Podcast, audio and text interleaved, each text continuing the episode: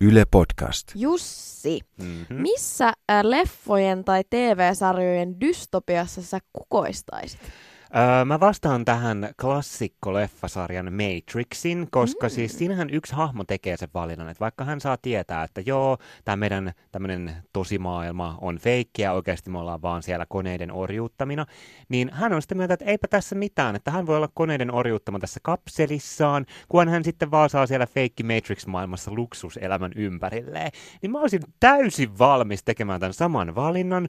Voin olla ihan jonkun orjuuttavan koneen akkuna siellä kapselissa, mutta kunhan mun aivoihin vaan sitten ohjelmoitaisi semmoinen tunne, että kaviaaria piisaa ja sitä työnnetään minun suuhun joka aamu.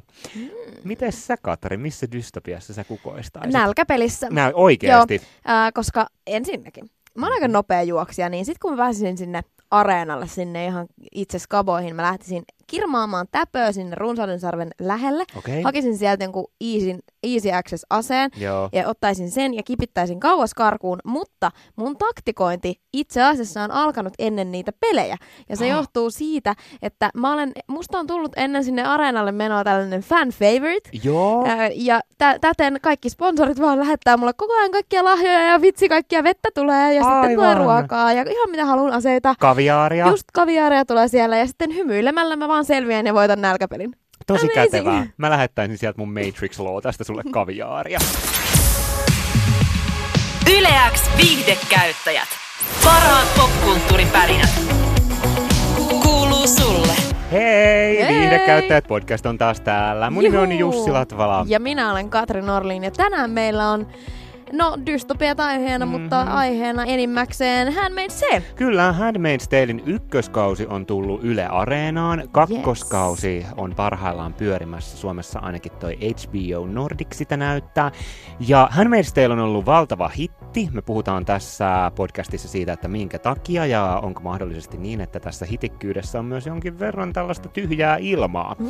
Ja hei, pieniä spoilerivaroituksia. Toki, toki. Me puhutaan eka varmaan vähän Handmaid's Talein ykköskaudesta. Jos et ole nähnyt etkä halua tietää, mitä siinä tapahtuu, niin tässä spoilataan. Sitten puhutaan kakkoskaudesta. Samat jutut pätee. Kyllä. Lisäksi tässä jaksossa on varmaan aika hevejä teemoja luvassa, koska puhutaan seksuaalisesta väkivallasta ja raiskauksesta. Kaikkea hauskaa. Kaikkea hauskaa, mutta myös näiden kaikkien lainausmerkeissä hauskojen juttujen lisäksi luvassa on myös oikeasti hauskoja juttuja. Yleäks viihdekäyttäjät. Parhaat popkulttuuripärinät. Kuuluu sulle. Jaha, Handmaid's Tale. Kyllä. Tässä on nyt sellainen sarja, joka on nyt niitä ehkä tämän hetken isoimpia draamasarjoja. Hirveästi ihmiset siitä tuntuu tykkäävän, kahmii ihan hirveän kasan emmyjä ja sitä fiilistellään, kuinka se on nyt tämmöinen oikein kunnon järkevä sarja, ottaa kantaa asioihin ja Ajassa just kiinni. aivan mahtavaa ja näin poispäin. No joo, mikä on sun suhde Jussi Handmaid's Taleen? Koska me voidaan palata kohta siihen mun suhtautumiseen, koska joo. Musta tuntuu, että sun suhta, suhde Handmaid's Talein on paljon mielenkiintoisempi kuin mun, koska viime vuonna, kun Handmaid's Talein ykköskausi alkoi, niin kyllä mä olin aika pian silleen, että tämähän on ihan niin kuin siis tosi hyvä sarja. Että tota, mä oon lukenut sen Margaret Atwoodin kirjan Orjattaresi, johon tämä Handmaid's TV-sarja perustuu. Oot sä lukenut sen ennen sitä sarjaa? Ö, en, mä luin sen vasta ö, ykköskauden nähtyäni ja mä kohta voin kertoa, että miten se vaikuttaa katselukokemukseen. Mutta siis se ykköskausi oli kuitenkin niin kuin mun mielestä silleen, niin kuin mä ymmärrän ihan hirveän hyvin, minkä takia siitä tuli semmoinen valtavan arvostettu hitti ja minkä takia siitä tuli semmoinen puheenaihe, koska siis jos kuulija ei tiedä, niin Handmaid's Taleissähän on ideana se, että on tapahtunut tämmöinen ekokatastrofi, jonka takia tosi monet naiset ei enää pysty synnyttämään lapsia. Lisäksi Jenkeissä valtaan on päässyt tämmöinen ääriuskonnollinen, äärikristitty porukka, ja siellä sitten hedelmälliset naiset on alistettu synnytyskoneiksi, joita Yes. miehet systemaattisesti raiskaa Amazing. siinä toivossa, että sitten tulisi vähän vauvoja maailmaan.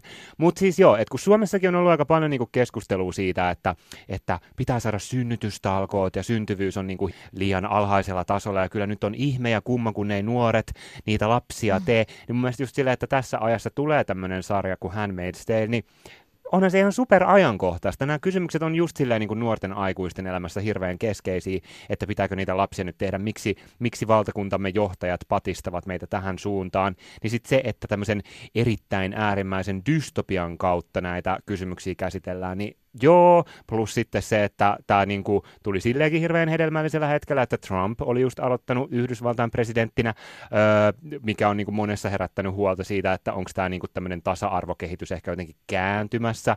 Trump ei todellakaan ole mikään feministi, ja sitten TV-sarja fiktion keinoin meille esittelee niin kuin sen ihan niin kuin tyylin pahimman mahdollisen kauhukuvan, jossa niin kuin kaikki tämmöiset pelot on käynyt toteen, niin totta kai se puhuttaa. Mm. Mm. Ja ehkä musta Niin. tuntuu, että nyt voisi olla, Mm. mm. no okei mä sanon vielä siitä kirjasta, Mm. Margaret Atwoodin Orjattaresi.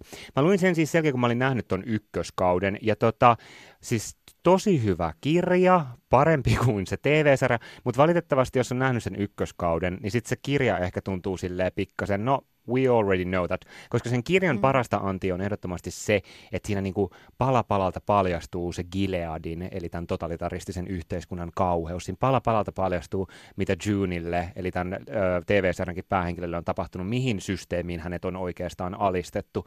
Kun taas siinä TV-sarjassa totta kai se on vähän niin kuin pakko paljastaa aika lailla heti.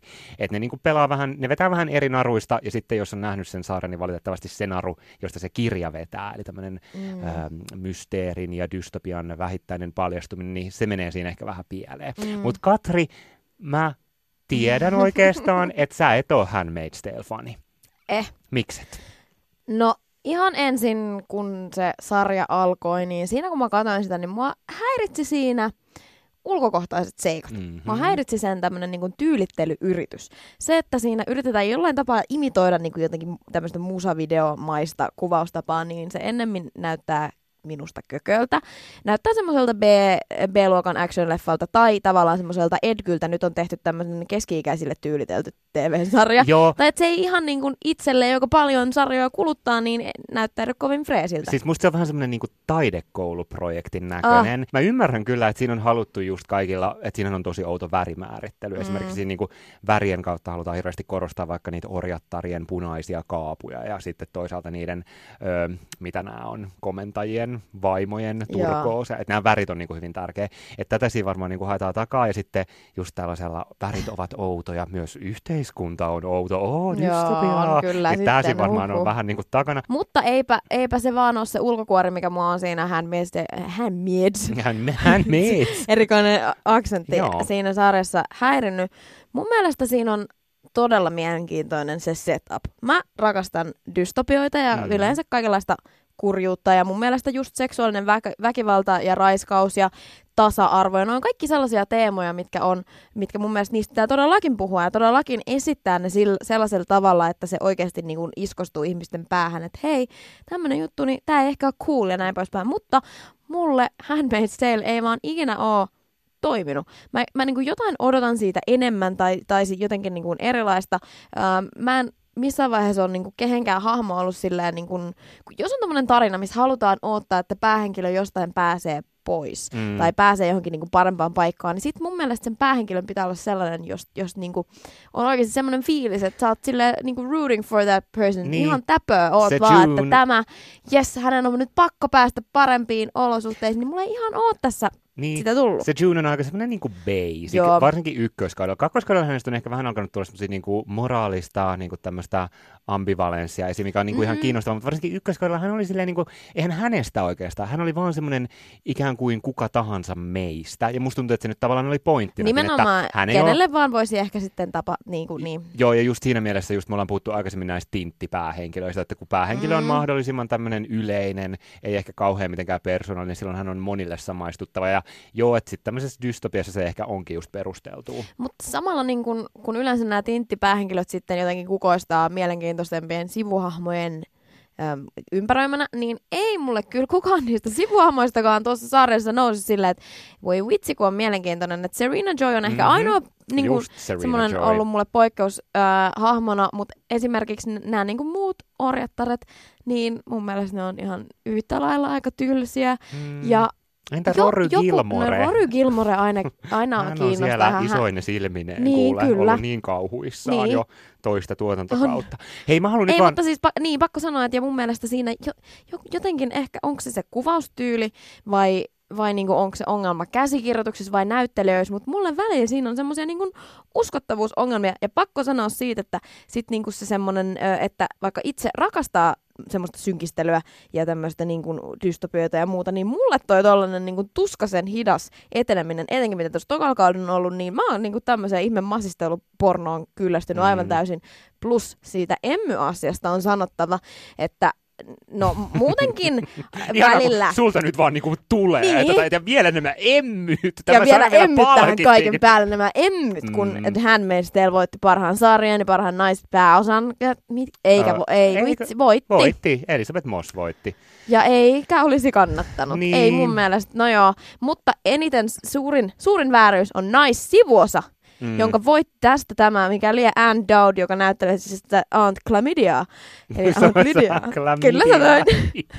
ja, niin, ja samassa kategoriassa olisi ollut sekä Westworldin Tandy Newton että Game of Thronesin Liina Heidi. Anteeksi, anteeksi nyt vaan, mutta tästä mä voin kyllä olla täysin samaa mieltä. Että paskaa. Joo, mutta Serena Joysta mun on sanottava, että mä ymmärrän ihan hirveän hyvin tosi paljon tota sun kritiikkiä, ja just se, että, että päähenkilö June, eli Offred, ei ole ehkä hirveän niin kuin just inspiroiva tai mitenkään, niin kuin, että onpa paljon tarttumapintaa ja näin, mutta siis Serena Joy on mun mielestä tosi hyvä hahmo. Hän on oikeastaan mun niin kuin, ö, suosikkihahmo, koko Handmaid's Taleissa. Ei tietenkään sen takia, että hän on jotenkin erityisen pidettävä, mm. koska hän on niin kuin, ollut varsinkin niin kuin ykköskaudella selvästi siellä niin kuin enemmän pahisten puolella. Niin, Mut, ja kun tietää hänen taustansa, niin no, ei just tämä, mm. just tämä uh, Serena Joyn tausta on mun mielestä niin kuin ihan mahtava, miten se on niin kuin kerrottu, että Serena Joyhan oli niin kuin yksi tämän uh, äärikristillisen mm. vallankumouksen uh, aiheuttajista. Kyllä. Että hän oli siinä kapinassa. Päähihuleita Kyllä, päähihuleita, just näin. Hän oli siellä sitä niin kuin kapinaa masinoimassa ja uh, Yhdysvaltain tämmöistä niin kuin normaali hallintoa syrjäyttämässä, ja sitten tuli Gilead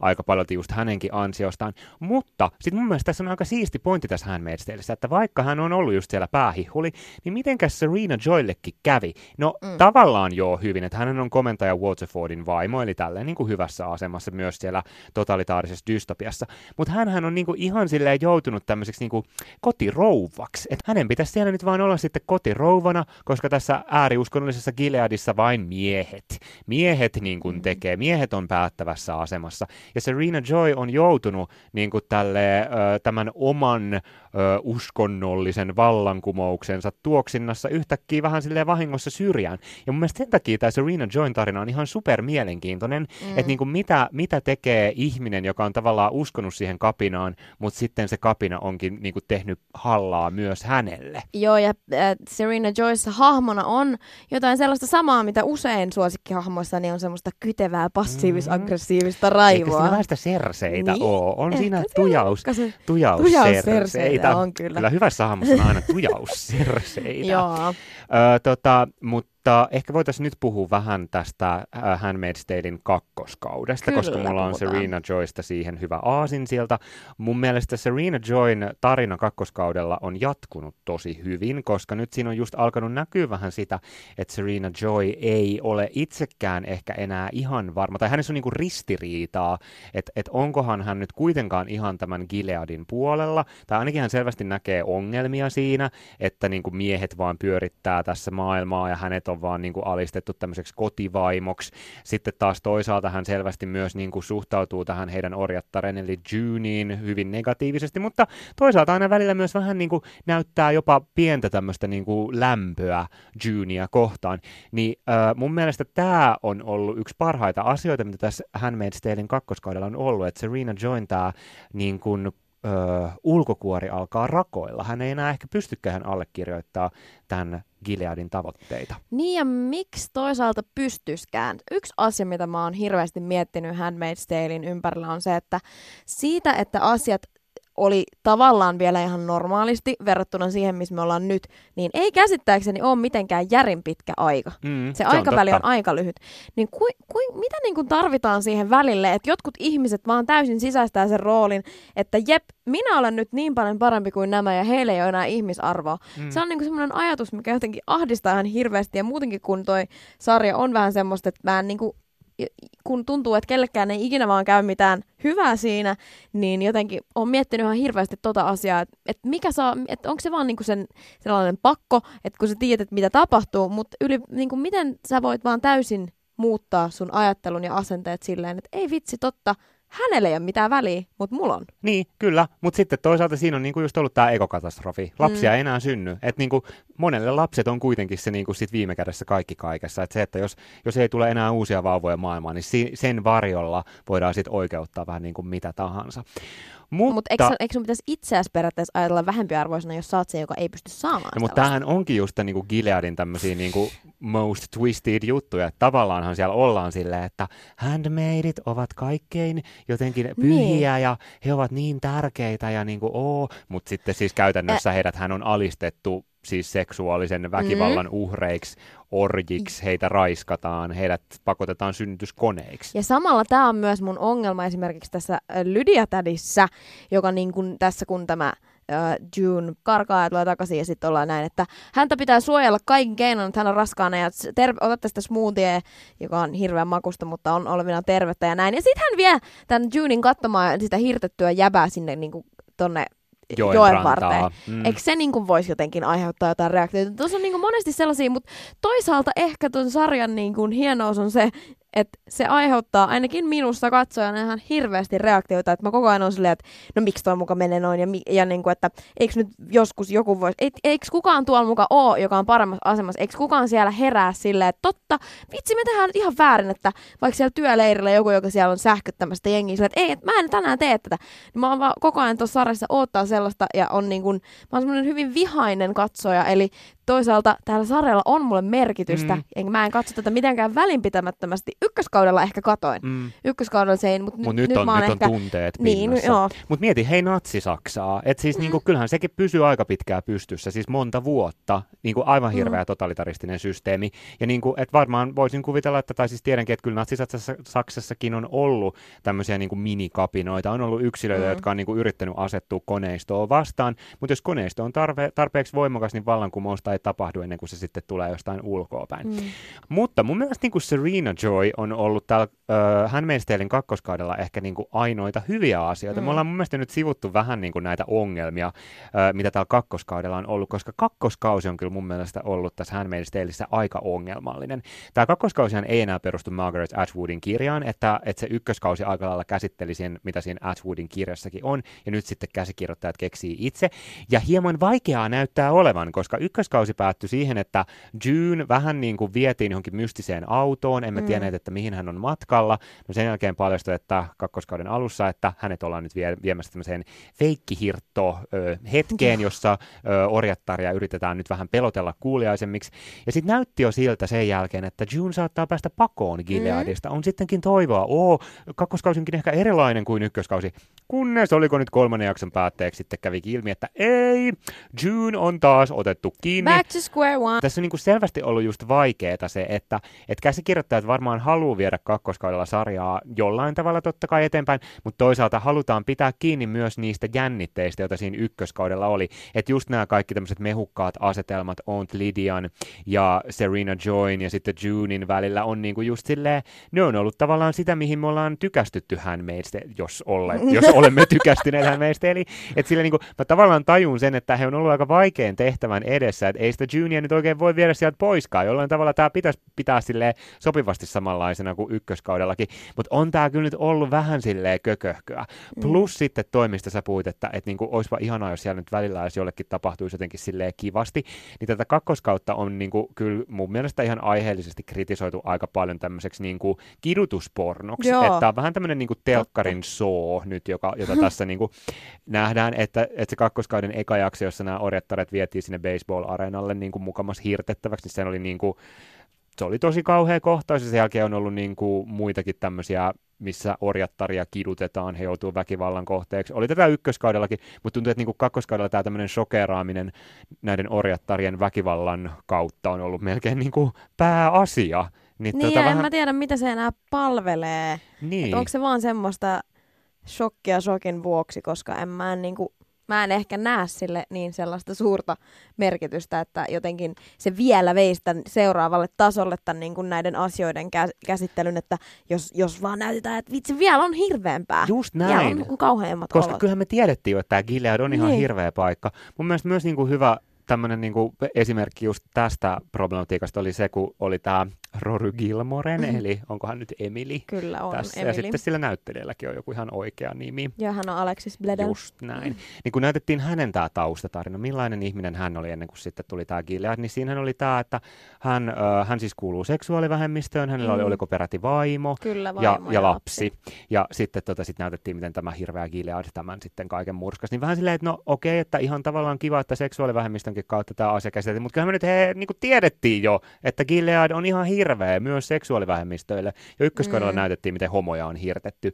Niin just toi, että, että onko tällä niinku sarjalle nämä ihan hirveästi sanottavaa. Joo, ja on, eikö tästä ole tulossa kuitenkin, onko tästä tulossa jatkoa? Olen kuullut, että Juu. kolmas kausi olisi ainakin tulossa. Niin se vähän silleen on kuumottava ajatuksena, että kuinka paljon sitä lypsetään, ää, koska pi- pikkuhiljaa tuo kakkoskausi on ehkä lähtenyt etenemään, mutta koska jos, jos niinku useampi jakso on tavallaan ihan samaa kamaa, niin, niin kun, en mä, mä en tiedä oikein, Mm. että mihin toi voi tosta mennä. Plus mun mielestä, mun mielestä ihan semmoinenkin aiheellinen kritiikki tästä on esitetty, että koska Handmaid's Tale on niinku ollut se The Feministinen Mm. TV-sarja, niin on tää vähän silleen ankeeta, että se feministinen TV-sarja on just tämmönen niinku, no just ankeilu. Että voisihan Eikö niinku... the feministinen sarja Game of Thrones? No voi tietenkin niinkin ajatella, mutta et kuitenkin, että kun tästäkin on niin paljon tämän ympärillä, Handmaid's Talein ympärillä puhetta siitä, että tässä on feminismi ja kaikkea, niin just silleen, oispa kivaa, jos niinku feminismi ei ikään kuin olisi tämmöinen ainakaan aina tämmöinen niinku synkistelyn mm. jotenkin tämmöinen vain synkistelyä aiheuttava ajatusmaailma. Mä tykkäsin tuosta sun sloganista Handmaid's Tale, tässä on feminismiä kaikkea. Joo, kyllä.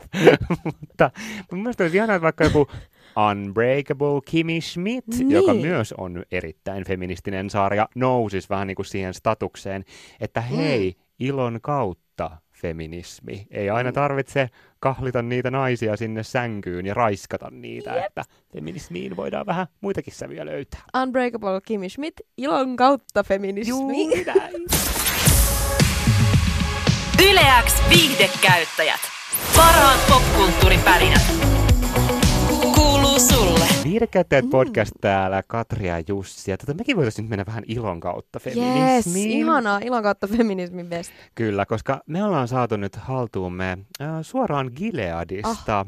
Gilead TV-ohjelma. Lempikanava. Kyllä, lempikanava Gilead TV on yllättäen tänne viihdekäyttäjien studioon Mm. mm. alkanut näkyä. Ja me voitaisiin nyt ottaa pieni kurkistus siihen, että mitä Gilead Kyllä, TV ah. näyttää.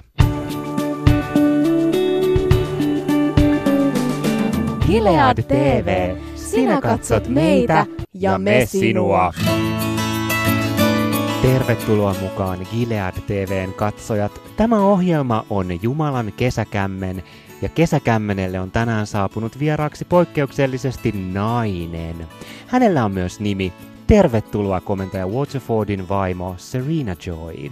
Kiitos, ihanaa olla täällä Mooses. Hmm, totta, nimeni on nykyään Mooses Lemuelilainen. No Serena, miten on kesä mennyt? No kuule, kiirettä pitää, kiirettä pitää. Olen juonut teetä ja katsellut ikkunasta ulos, vähän kiristellyt suupieliä, ollut mieheni taputeltavana, kun hän lähtee töihin. Ja tietysti päivittäin pitää ehtiä tiuskia talon henkilökunnalle. No kyllä, kyllä siinä on jo yhdelle naiselle aika paljon. Teidän talossannehan on myös orjatar. Miten tämä järjestely sujuu? Voi Mooses, hienoa, että kysyit. No sen jälkeen, kun edellinen Frediläinen hirttäytyi, olimme hyvin pahoillamme, koska kuollutta ruumista on yllättävän vaikea kantaa portaita alas. Mutta nykyisen Frediläisen kanssa on mennyt tosi kivasti, ei ole hirttäytynyt. No niin, sehän on sitten, sehän on sitten kiva, niin onhan sitä ruumista ikävää kantaa portaita. No on kyllä, varsinkin näillä Mm. helteillä. Kyllä. Oh, tiedätkö, naapurini orjatar hikoilee selvästi kaapunsa alla tosi paljon ja löyhkä on kyllä kuumimpina päivinä aikamoinen, mutta, mutta minkäs teet? No eihän sille mitään voi. Teidänkin kodissa orjatar on mukana joka kuukautisessa seremoniassa, jossa talon isäntä yhtyy mitä kauneimmalla tavalla rakkautenne välikappaleena toimivaan orjattareen. Vihamielisten naapurimaiden propagandassa on kuitenkin pahansuovasti väitetty, että kyse olisi raiskauksesta. Serena Joy, miten vastaat tällaisiin ikäviin väitteisiin? No olen toki kuullut näistä katkerista syytöksistä, että Gileadin arvokas pyhä seremonia olisi oikeasti seksuaalista väkivaltaa, mutta Mooses, kuten olen aina sanonut, Potato, potato. tomato, tomato. Praise be. Toinen yleisökysymys. Äh, nimimerkiltä sukuelimeni silvottiin. Äh, hän kirjoittaa, että hänen sukuelimensä silvottiin, ja vaikka kaikki hokevat hänelle uudelleen ja uudelleen, että tämä on Jumalan tahto ja osa suurta suunnitelmaa, tämä toistuva hokeminen ei tee tästä väitteestä totta.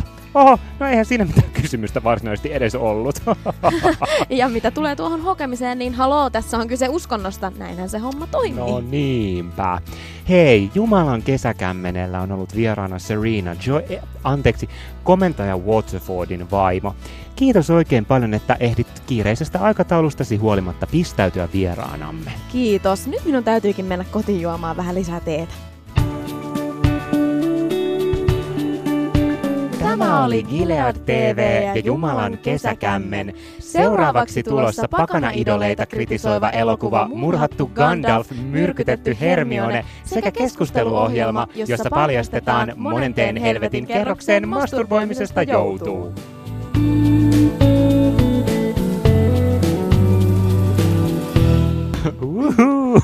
Gilead TV. Mä haluaisin nähdä sen leffan. Aa, joo. Murhattu Gandalf, myrkytetty Hermione.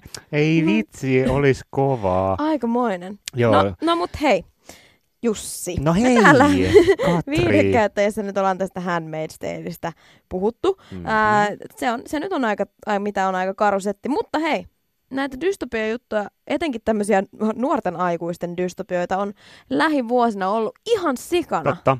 Mm. Joo, on ollut niinku, nälkäpeli, musta tuntuu, että ehkä niinku aloitti Nälkäpeli oli ehkä se semmoinen niin kuin, eka ja paras näistä, ainakin näistä nuorten aikuisten Joo. dystopia Sitten on ollut asioista. niinku, ihan tästä just tästä niinku young adult dystopia gameista, niin Divergent-leffat, Mm. jotka oli toinen toistaan huonompia. En ja best yksityiskohta, että se vikakirja jaettiin kahtia leffoissa sitä vikaa leffaa. Ei vaan ikinä saatu tehtyä. Jos oli hirveät loppukäänteet ja kliimaksit, niin no, Ei nyt sitten kannattiko pistää viitikään. poikki? No niinpä. Sitten Niin ja Maze Runner. Maze Runner, se, mun mielestä se eka Maze Runner on ihan... vaan joo, Maze musta se on ihan silleen kelpo. Sitten se menee kyllä vähän oudoksi. En ole tätä viimeisintä mm. nähnyt. Ja sitten telkkarin puolella on tietty niin ollut Mr. Robot, Black Mhm. Mirror on totta kai niin kuin ihan älytön dystopia-hitti Kyllä ollut. vain. Sitten Netflixin muuntohiili Altered Carbon on kattonut 20 sekuntia.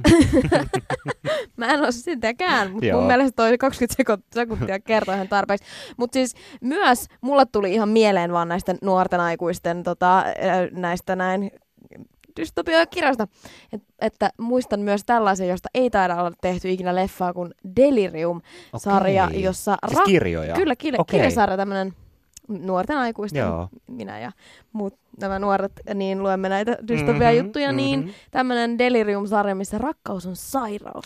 Ja sehän näissä on näissä dystopioissa aina parasta, että niissä on joku ihan sika hyvä tämmöinen idea, se pohjaidea, tiedätkö, silleen niin kuin hyvä tai ikamala, mutta niissä on aina joku tosi mahtava juju, jonka päälle sitten rakennetaan sitä tarinaa. Ja siis Usein mu- musta tuntuu, että se menee silleen, että joku on ollut silleen, minäkin voisin kirjoittaa tämmöisen dystopian mm. ja sitten mikä voisi olla joku semmoinen niin koko maailma kostava ja rakkaus. Joo. Mitä me tehdään rakkauden kanssa? Ei. Joo. Että nälkäpelissä, niin siellä oli jo peli, peliä nälkää ja muuta. Jes, rakkaus on sairaus. Ja sittenhän on päähenkilö, sitten sillä pitää olla joku rakkaus kolmion draama siinä ympärillä. Ja kai. siinähän se itsensä kirjoittaa jo sitten. Kyllä, siinä on jo monta kirjaa saatu valmiiksi. Mutta itse asiassa mielenkiintoinen tämä rakkaus tämmöisenä niin kuin, ö, jonain ihme epidemian lähteenä. Että siis toihan on tavallaan niin kuin ihan silleen, mun mielestä käsittelee tosi maailman teemaa, eli siis sukupuolitauteja voi niin kuin tavallaan ton kautta päästä käsiksi. Mä en ole lukenut, mä en tiedä tätä kyseistä teosta, mutta jos muistat It Follows-leffan, Kyllä, kyllä. joka oli Se siis on kauhua, se oli niin kuin dystopia mun mielestä. Se mut on siis, ihan tämmöinen Joo, ihan niin kuin puhdasta kauhua. Mutta siinähän, siinähän oli niinku vähän tämmöinen idea, että ö, kun teinit paneskelee, niin sitten tota sen jälkeen... Kauhua tapahtuu. Joo, sitten sen jälkeen niinku sille teinille, jota nyt on viimeksi niinku vähän nusastu, niin sit sitä alkaa seurata semmoinen kauhuhahmo, kunnes sitten hän nusauttaa vuorostaan eteenpäin. seuraavaa. Joo, niin tota, Joo. sitähän monet analysoivat just vähän sen kautta, että tämä kertoo just tämmöisestä, niinku, ö, ö, vu- niinku, tai yksi tulkinta voi olla just tämmöinen niinku sukupuolitautiteema. Niin mun mielestä se on aika sellainen selvä tullut Kyllä. siinä ehkä. Mutta kyllä musta tuntuu, että niinku, et näiden ää, tota, dystopioiden kautta aika usein just ehkä silleen, ö, ei aina, mutta usein käsitellään jotain oikeasti niin kuin ajankohtaista mm. tässä hetkessä olevaa teemaa. Mun mielestä vaikka tämä Labyrintti ja Divergent on niin kuin ehkä vähän semmoisia höpödystopioita. tai siis, että okei, okay, voi tietenkin katsoa, että Divergentkin käsittelee jotain luokkayhteiskuntaa tai peräti jotain kastisysteemiä, koska siinä ihmiset on jaettu tämmöisiä erilaisia rytmi, ryhmiä. Maze Runnerista mulla ei ole mitään käsitystä, mitä se käsittelisi, jotain maratonvillitystä. Tai jotain ihmiskokeita. Niin, niin, en tiedä. Mutta ehkä ihmiskokeet ei kuitenkaan ole ihan silleen super tässä hetkessä. Niin, kyllä. Sitten joku Matrix. Vai onko? Niinpä. Matrix, joka on niin kuin nyt ihan tämmöinen dystopia-klassikko, niin tavallaan ehkä niin kuin voi ajatella, että siinä just pohdittiin tätä niin kuin tämmöistä, äh, koska silloin vielä niin kuin internet oli aika uusi juttu, niin että tämmöinen äh, internetin virtuaalisen ja todellisen välinen suhde mm. on niin kuin se, millä Matrix tavallaan pelaa. Että kyllä mun mielestä usein on ihan semmoista niin kuin kunnon kelaakin, tai ainakin voi päästä ihan kunnon keli, keloihin näiden dystopioiden avulla. Mutta mitä mieltä se Katri oot? Mun mielestä ihan selvä juttu on just se, että sanotaan viimeisen viiden vuoden aikana on ollut tämmöinen mieletön dystopia-buumi. Niin miksi, miksi niinku, mä oon kuullut monen ihmisen sanovan, mm. että nämä dystopia-jutut on kyllä niinku kiinnostavia ja niitä on kiva katsoa ja niitä on kiva lukea. Niin mitä sulle, että mistä tämä johtuu? Mä jotenkin näen sen silleen, että kun koko ajan me täällä oikeassa elämässä kuumotellaan tulevaisuutta, että mitä käy Suomessa, mitä käy maailmalla, meillä on Trumpia ja meillä on ilmastonmuutosta ja tavallaan aika paljon kaikkia uhkakuvia oikeasti tosi maailmassa, niin tavallaan ehkä sitä haluaa niin kuin, irtautua siitä ja niin kuin, e, jonkinlaisia muita tällaisia erityyppisiä uhkakuvia katsella. Tai sitten ehkä se on sellainen niin kuin, val- varustautumista tai semmoinen suojakeino, mm. että et jotenkin, että okei, okay, että jos hommat eskaloituu ihan sikana, niin jos jotain tällaista tapahtuu, niin et, ehkä mä toimin tälleen. Tai ehkä se on niin kuin jotenkin sellaista toiveikasta, että, että jotenkin just se, että osaisi ehkä ihmiskuntana osaisimme suojautua joltain tulevalta uhkalta. Ja varsinkin, koska näitä on nuorille aikuisille suunnattu, niin ehkä se on ajateltu, että nuorissa on tulevaisuus. Niin heille kun annetaan tämmöistä, että vitsi, että tällaisia uhkakuvia on tulossa, niin sitten nuoret pelastavat kaikki lopulta. Tuo on mun mielestä ei oikeasti ihan hyvä, hyvä selitys. Mäkin uskon, että siinä voi olla just tavallaan tästä kyse, että vaikka nyt Handmaid's Tale on mun mielestä tässä aika selkeä, että sehän esittelee niin, kuin niin kammottavan dystopian, että sen jälkeen kun Handmaid's Tale on tullut, niin jos joku poliitikko vaatii nyt just jotain niin kuin muutoksia aborttioikeuteen tai just jotain synnytystalkoita, niin on aika helppo olla se, että hei, kato Handmaid's Taleä, että mm. niinku, haluat sä oikeasti mm. tällaisen maailman. Että kyllä ne varmaan just sellaisina niinku varoituskolmioina toimii. Mutta sitten kun mulle välillä tulee näistä dystopioista mieleen myös se, että onhan ne aika semmoista niinku, verenhimoista mm. matskua, mm. että just joku nälkäpelikin, että okei, siinä on varmaan just joku tämmöinen, mm, öö, mä en oikein tiedä, mikä niinku olisi se prosessi, jossa me päädytään siihen niinku panemin systeemiin, että mitä kaikkea pitäisi tapahtua, jotta yhtäkkiä me oltaisiin sitä mieltä, että hei, on tosi hyvä idea niinku laittaa tuonne areenalle vähän lapsia tappaa toisiaan, voihan näinkin tietenkin tapahtua, mutta et, niinku, mä tykkään siis nälkäpelit-leffoista tosi paljon, mutta onhan ne vähän semmosia, niinku, että kerta toisensa jälkeen pitää nyt saada jotenkin ne niin, kuumat kuumat seksikkäät teinit. Joo, niinpä kyllä. Mutta pitää saada ne kuumat seksikkäät teinit vähän niin kuin sinne mähinöimään keskenään, mm. että miten tämä nyt oikein keksittäisiin. Että näissä on mun mielestä vähän semmoinen niin kuin komponentti myös, että aina pitää keksiä joku tämmöinen kauhea tapa, jolla niin kuin nyt sitten vaikka väestö saadaan toisiaan vastaan tai miten lapset tappaa toisiaan areenalla tai jotain tällaista. Että niin kuin, mitä mieltä sä oot tässä, että onko tämä vähän tämmöistä niin mässäilyä? Voi se olla mässäilyäkin, mutta se on myös varmaan hyvä huomion herätyskeino ja se, millä saadaan joku koukkuun lukemaan niin kuin tällaisia tai tutustumaan aiheisiin, niin ei se välttämättä huonokaan asia. Mm, kyllä. Sitä paitsi kyllä, mä, kyllä niin kuin mussa on joku semmoinen, joka nauttii siitä, että, että jos mä vaikka joku selittää mulle jotain kauhuleffa juonta, mitä mä en olisi nähnyt. Mä nautin vaan siitä, että joku selittää, että vitsi, että tässä kauhuleffassa oli ihan sairas joku twisti. Mä muistan, kun ekan kerran kuulin Human Centipede oh! kauhuelokuvasta, jossa siis tämmöinen jokainen lääkäri yhdistää kolme ihmistä silleen kontallaan niin kuin aina suusta perseeseen. Niin kuin. Koska hän on vannonut no. Hippokrateen valaan. Niin, niin kyllä mä muistan, kun joku selitti mulle sitä, hyi, vitsi mitä siistiä, ei, joo, hyi. joo, joo, joo. Ai, kiinnostavaa. Tosi hyvä niin, pointti, joo, siinä, kyllä. Siis kaikissa semmoisessa kamaluudessa, niin kun se, siinä on usein jotain viehättävää. Mm. Tai siis ehkä viehättävää, Ei, mutta kiinnostavaa. Ehdottomasti. Ja vaikka se ehkä saattaa, niin kuin mä oon ainakin ihan valmis myöntää, että kyllä mulle niin kuin just tämä vaikka just tämä nälkäpelifanitus mm. niin liittyy just tohon, että Aa, onpa kauhea Jep. idea keksitty ja vähän on vähän silleen niin kuin, on semmoinen kohkausasento valmiina, että kun ne joutuu sinne areenalle ja mitäköhän hirveää sitten tapahtuu. Että joo, että varmaan niinku, siis eihän tämä nyt ole mitenkään uutta, että antiikin Roomassa gladiaattorit laitettiin No no niin. niin. niinku sinne ihmisten eteen tappamaan toisiaan. Tästähän niinku nälkäpelitkin Kyllä. oikeastaan kertoo. Ja siksi sitä on niinku just hauskaa katsoa, kun on ihan hirveetä. Jep. Yhteiskunta on ihan sekaisin. Yleäks viihdekäyttäjät. Parhaat popkulttuuripärinät kuuluu sulle. Koska me ollaan Jussi sun kanssa fiiliksissä dystopiasta, Mhm. mm-hmm. dystopioista ja kaikenlaisista tulevaisuuden kauhukuvista, niin ää, mehän olemme myös valmistelleet dystopiarunot. Kyllä, dystopian Niin, runot on tehty. Haluaisitko sä lausua, Jussi, nyt? Ää, Tämä Joo. on sinulle, rakas kuulijamme, ihana, sinulle omistettu dystopia-juno. Joo. Juno. Juno, Juno. Dystopia-runo. Meistä vaan tuntui Katrin jotenkin sieltä, että dystopiasta on syytä vähän runoilla. Ja tota, mä en tiedä, onko sulle tuttu tämmöinen runouden formaatti kuin limerikki? Tämä on Mä tämmöinen... tiedän englanninkielen sanan limerick, mutta mä en tiedä Joo. yhtään, mitä se tarkoittaa. No hei, se selviää sulle ihan kohta, koska Joo. mä oon, mä oon valmistellut dystopia limerikin. Ja tämä menee näin. Se varmaan tästä rakenteestakin saat Mhm. kiinni, koska tämä on just tämmöinen rakenteellinen juttu. Ähä, tästä alkaa. Oli kerran maa nimeltä Suomi, jonka johtaja juonia juoni, jakoi kansoja ryhmiin, kuten fiksuihin ja tyhmiin, oli kaikilla merkkinä luomi. Eli siis luomi niin kuin sen mukaan, mihin ryhmään kuuluu. Joo. Ja kun kerran ryhmät oli jaettu, ei ollut enää idis kaukaa haettu, et kaikille ryhmille oma kotikaupunki soma piti saada, oli päätös nyt valettu. Niin kuin betoniin siis silleen, että sitä päätöstä ei enää muuttaa. Tuli Vaasasta kaupunki rokote kriittisten, Helsingin kalliosta taas muoti tietoisten. Savon linnasta laulun, Tampereesta taas sauhun, koska siellä vaan pössytellään. Suomi jakautui, johtaja teki sen.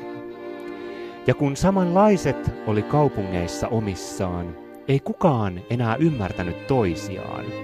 Hajo Taija hallitse, sanoi johtaja itse, viimein alkoi pompottaa tosissaan. Ja näin olemme päässeet dystopiaan. Mä rakastin tätä hajota ja hallitse. Tämä Oh. mun tää limerikkin muoto vaati vähän Wow. tällaista lausunnallista itsenäisyyttä. En ole varmaan koskaan kuullut yhtä kaunista limerikkiä. Etkä yhtä rumaa limerikkiä kuin tämä. Ja mutta tää oli mun dystopia limerikki, että tää olisi nyt sit ihan hirveetä tästä eteenpäin, kun joka kaupungissa vaan ihan samanlaisia ihmisiä. Sitten No, ei enää ymmärrä no, toisiaan. Mä kirjoitin myös dystopia-runon. Yes. Mä en ole mikään runoihminen as in, mä siis en pidä mähän, runoista. mähän oon, kuten huomasin, dystopian limerikistä. Mutta tämä mun dystopia-runo, niin tämä on samalla, tämä on tämmönen, tässä, tämä maalaa kuvan kuulijalle, kuulija saa keksiä ihan itse, että mistä on kyse, Joo. mutta Jussi, sun pitää tietää, mistä on kyse, ja sä Ei. tiedätkin, Okei. kun mä pääsen tämän mun runon loppuun. Tämä on vähän tämmönen jännittävää. perinteisempi. Okei, runo. yes. Mahtavaa. Yes. Voi kun kaikki oli vielä hyvin. Toisinaan tylsänä arkeani pidin. Voi kun kaikki oli vielä hyvin. Vähän vaan ruoan eteen taistelin. Voi kun kaikki oli vielä hyvin. Kuivassa kodissani elelin. Ei ollut katastrofia, ei huonoa onnea, ei paniikkia. Ei ollut joukkohysteriaa, ei vettä kaikkialla, ei arkkia. Oh my god, mä tiedän mistä tää kertoo. Ja kukaan muu ei voi tietää, mistä tämä kertoo. Mutta pitäisikö meidän vähän paljastaa? No niin, mä ajattelin. Mehän ollaan Katrinkaan oikeasti ideoitu vähän tämmönen oma dystopia, mm. Kirjatrilogia. Kyllä ollaan, ja mä halusin nyt tuoda tämän tässä dystopia-keskustelussa esille. Kyllä, koska jos tästä vaikka tulee ihan tämmöisen pienen ennakkotiisauksen perusteella mieletön hitti, niin sitä me varmaan saadaan kustannussopimus ja meistä tulee Katrinkaan rikkaita. Ja, ja mehän lähdettiin tähän ideoimaan sillä tavalla, että me alettiin miettimään esimerkiksi, niin kuin, että me halutaan siihen Mads Mikkelsen Joo. ja Sidse Babette Knudsen näyttelmään, että lähdettiin tavallaan niistä tärkeimmistä. Kyllä, eli kun kirjoitetaan kirjaa, niin mietitään ensin, että ketkä näyttelisivät sitten kirjan elokuvaversio. Jep. Joo, mutta me keksittiin, se oli joku iltapäivä, vaan me alettiin puhua, että voisi tehdä oman dystopian. Jossain puolesta tunnissa me keksittiin arkkitrilogia, Mm. joka alkaa siitä, että päähenkilö asuu kaupungissa meren rannalla. Kyllä, ja päähenkilö on vähän, vähän semmoisista heikommista Joo, oloista vähän laitapuolen orpo, tyttö, Orpo tyttö, joo, joku teini-ikäinen. teini-ikäinen orpotyttö. Ja hän asuu siellä merenrantakaupungissa ja siellä on olot silleen semi-ok. Ei mm. ole mitään hienoa elämää, mutta vähän vaan ruoan eteen taistelin ja Kyllä. kuivassa kodissani elelin. Joo. Ja kuiva onkin se avainsana. Koska sitten huomataan, että meren pinta alkaa salaperäisesti nousta. Katastrofi uhkaa. Kyllä, ensin vaikuttaa jotenkin ihan silleen, että no, meri nousee ja laskee, mutta sitten huomataan, että se nousee vaan nopeammin ja nopeammin ja koko maailma on ehkä peittymässä merenpinnan alle. Jep, veden paisumus, veden paisumus. Ja kukaan Tämähän... ei tiedä miksi. Ei kukaan ei tiedä miksi. Mä en tiedä, tiedetäänkö mekään välttämättä vielä, että Me- miksi, mutta se, se- se, on tässä, se, kuten sanottu, että tässä on avainelementit, millä dystopia rakentuu ja sitten kirjoittautuu kir, ki, kuin itsestään. Mm, just näin. Mutta koska raamatullisestikin ehkä tämä vedenpaisumus on tuttu, niin arkki on myös kirjasarjan nimi. Kyllä. Arkki tulee paikalle ja, ja tässä, tällä kertaa ei etsitä tälle, niin kuin tällaisia Noan-arkkimaisia eläinpareja, vaan sinne niin kuin hyväosaiset ja sinne kelpot tyypit tällaisen seulan eri erinäisten testien perusteella sitten otetaan, pelastetaan vedenpaisumuksilta ja tietysti meidän tämä päätytymme sinne sitten päätyy. Mutta mutkien kautta Mutkien vasta se ei ole kautta. ihan yksinkertaista. Ja vasta sen, sen jälkeen, kun on käynyt tragediaa. Mutta Joo, tämä on, tämä on alkutilanne ja toinen osa sitten totta kai käsittelee matkaa arkilla ja kolmannessa Joo. sitten Kolmannessa selviää, että mistä tämä vedenpaisumus Niinpä oikein johtuu, ja me meille. yritetään Katrin kanssa sitten Yes. keksiä. Eli tota, Kantsi lähettää palautetta kaikkiin kustantamoihin, että viihdekäyttäjien äh, arkkitrilogia Kantsis kustantaa. Joo, ja jos joku haluaa alkaa leffa käsis versiota tästä Mm, tekemään, luultavasti halutaan tehdä se myös itse, mutta tai, tai vaikka niitä, jos haluaa joku näyttelijä tulla Jos- tähän näyttelemään. Joo, jos joku haluaa vaikka maalata jotain kulisseja tai jotain joo, tällaista. joo niin... tai säveltää musiikit. Ja... Joo, just näin. Niin, tervetuloa vaan viihdekäyttäjien tota, dystopia kirjan elokuvaversioinnin pariin. Tämmöinen on varmaan tulossa ihan Joo, pian. aivan pian. Yleäks viihdekäyttäjät. Parhaat popkulttuuripärinät. Kuuluu sulle. Tämä oli Viihdekäyttäjät Kyllä. podcast. Dystopiat ja Handmaid's Tale on saatu pakettiin. Kuulostin tältä. Kyllä vain. Joo. Kyllä me ihan iloisiin tunnelmiin päästiin sieltä Handmaid's No niin ankeluista. Vähän piristi noi teinidystopiat, Mm. Divergentit ja se, että sitä ikinä saatu loppuun. Naurattaa edelleen. Hei, anteeksi. Kauheeta. Kaikkea hyvää Divergentin tekijöille. Mutta hei, tää oli Viihdekäyttäjät Mm. podcast. Mun nimi on Jussi Latvala. Minä olen Katrin Norliin, Öö, olemme viihdekäyttäjät. Yeah. Mahtavaa, että oot kuunnellut viihdekäyttäjiä. Muista tilata tää podcast Yle Areenassa tai vaikka iTunesissa tai mitä kautta nyt kuunteletkaan. Mm. Anna viisi tähteä. Kyllä. Lähetä meille viisi tähteä. Lähetä, laita, leikkaa paperista viisi tähteä ja laita ne kirjekoreen ja lähetä ne meille. Tänne Ylelle. Kyllä. Se olisi erittäin tehokasta viihdekäyttäjät podcastin edistämistyötä. Ensi jaksossa mehän käsitellään Unbreakable Kimmy Schmidtia. Ja hauskoja naisia. Kyllä, Netflixin hauskimman sarjan uusi tuotantokausi on just julkaistu ja me puhutaan muistakin hauskojen naisten tekemistä TV-sarjoista. Ihan best aihe. Best aihe. Ensi jaksoon. Moi! Moi! Yleäks viihdekäyttäjät. Parhaat popkulttuuripärinät. Kuuluu sulle.